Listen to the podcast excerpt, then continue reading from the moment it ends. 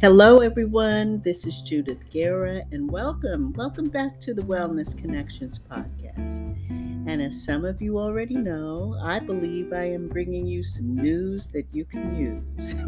That's my motto. It's information I think can complement your well being journey and wellness regimen. In this episode, I am bringing you news about what remedies you can use after you get a sunburn. Because I know that I am often talking about using sunscreen. As a matter of fact, I have numerous posts about SPF sun protection factor on hairblues.meblog and the reasons to use it. However, for those of you who did not use sunscreen to protect your body and found yourselves in the position of having to deal with sunburn, this episode will give you information about what you can do to relieve the pain and discomfort of having sunburn due to overexposure to the sun without SPF. As always, there will be a post with links on the hairblues.me blog for your reference and use. A link to that blog post can be found in the detailed description of this podcast. So let's get started.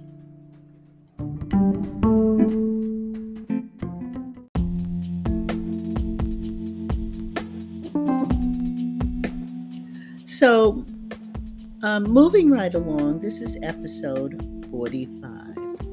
Now, before I get started to tell you how to identify the signs of sunburn and what it can include, as well as what you can do about it should you find yourself in this uh, unfortunate situation. I do want to mention to those of you who are Africans and those of African descent that while melanin does protect you from the sun's ray more than Asian or Europeans, it only gives about SPF 13 to SPF 15 protection.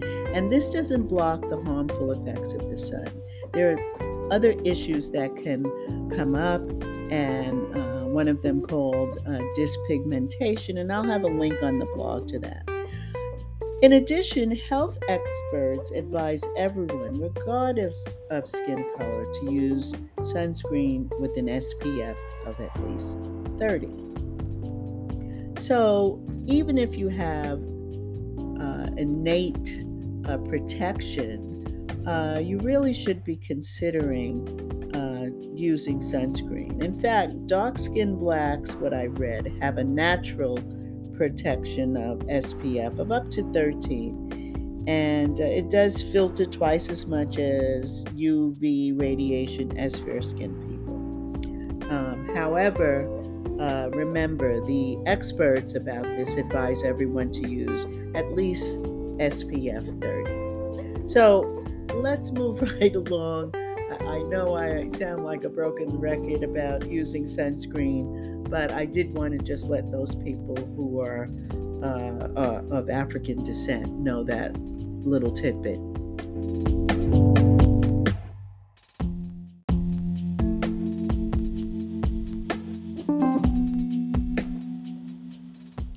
So, now let me just say that any exposed part of your body including your earlobes, your scalp. Remember, I did something about that on Hair Blues, I think last year, about protecting your scalp and putting a little SPF spray on your scalp. Uh, but it can burn, and your lips can burn. So, any exposed part of your body can burn. And even covered areas can burn, you know, if you have loose weave uh, clothing. And so, your eyes are extremely sensitive as well. So, you need to prevent sunburn related conditions by protecting your skin. And, you know, if you're out, you wear a hat and so forth. So, when I went to, I often go to Mayo Clinic for some of my research, and some of the things they said that you can recognize as symptoms of sunburn, of course, is changes in your skin tone, you know, pink and red. Um, but if your skin also it feels warm or hot to the touch, uh, you can experience swelling. Hopefully, you don't have blisters. I mean, by that time, you would probably know. Uh, but you could also have a headache, fever, nausea, and fatigue if the sunburn is severe. So, uh, also, you want to make sure that you're protecting your eyes.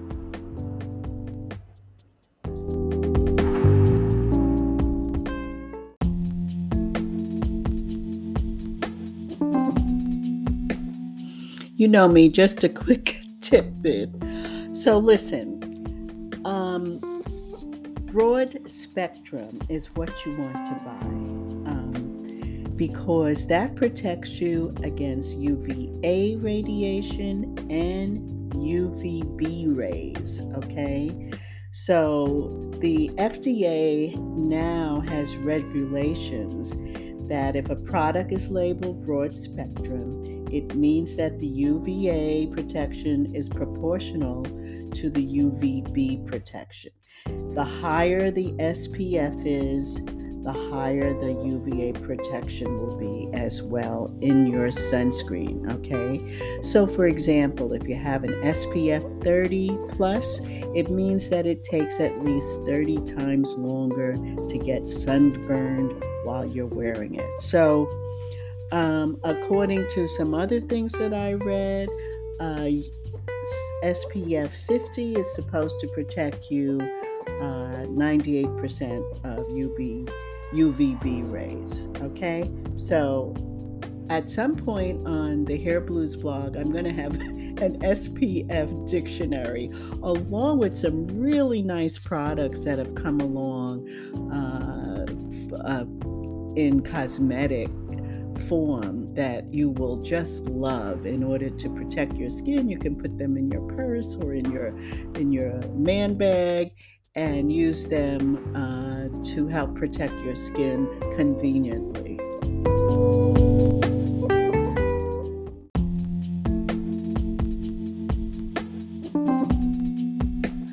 Okay, folks, so I promised some remedies for sunburn, right? That's what I was talking about uh, giving you for this episode. So, some of the natural things that I saw listed for um, sunburn, one of them was essential oils. And you know, I'm a certified aromatherapist, so I was happy to see that. And they suggested that you could use lavender. Uh, of course, um, you want to use it with a carrier oil of some kind. And at the uh, blog, uh, Hair Blues blog, I will have uh, some of these um, recipes they had for that. Now, when you're using lavender, this is when the botanical name comes in handy, right? So, one place I read that they suggested that you use lavandula angustifolia right? That's the botanical name for uh, the lavender that they're suggesting. And the reason that they suggested that is that lavandin, which uh, the botanical name can be Lavandula hybrida, uh, sometimes uh, can irritate burns. So you want to be careful which lavender that you purchase. Now, some of the other remedies they had uh, is apple cider vinegar. And I've heard a lot of good things about apple cider vinegar on more than one occasion. And uh, they don't suggest that you put it directly on your skin because it could worsen the sunburn and they did say to mix an equal amount of apple cider vinegar and water in a bowl and then dip it in a washcloth and wring it out. And I'll be giving you the links to that. Other things that they suggested were uh, black tea. You know that that black tea has anti-inflammatory properties And uh, once it's cool, you can either use cotton balls dipped in the tea and apply it to your sunburn that way. So there were a number of things, and of course, aloe vera. Uh, many of us have heard uh, about aloe vera. For many years ago, I I got very bad sunburn, uh, uh, not knowing that I was a candidate for that and uh, aloe vera was one of the things I use. Some people suggest that you keep one in the house, keep a plant in the house, and that you can just open an aloe vera leaf and remove the gel inside, and um, you know, put it on your skin, on your sunburn. Okay, so and witch hazel. Uh, is also derived from the witch hazel plant and it contains oils and tannins that have been uh, produced to reduce inflammation. So that's some of the stuff that I have for you today. Uh, they said something also about coconut oil, and you should only use for sunburns after they stop feeling hot and blisters have healed. So uh, be careful about using uh, coconut oil. It's not a good idea to use it uh, until the sunburn uh, has stopped f- feeling hot.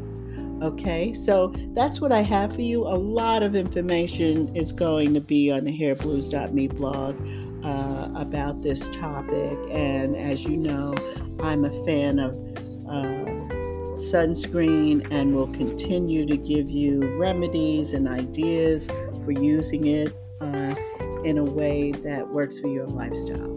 So take care, stay well, keep in touch, and I'll keep trying to produce some news you can use. Bye bye now.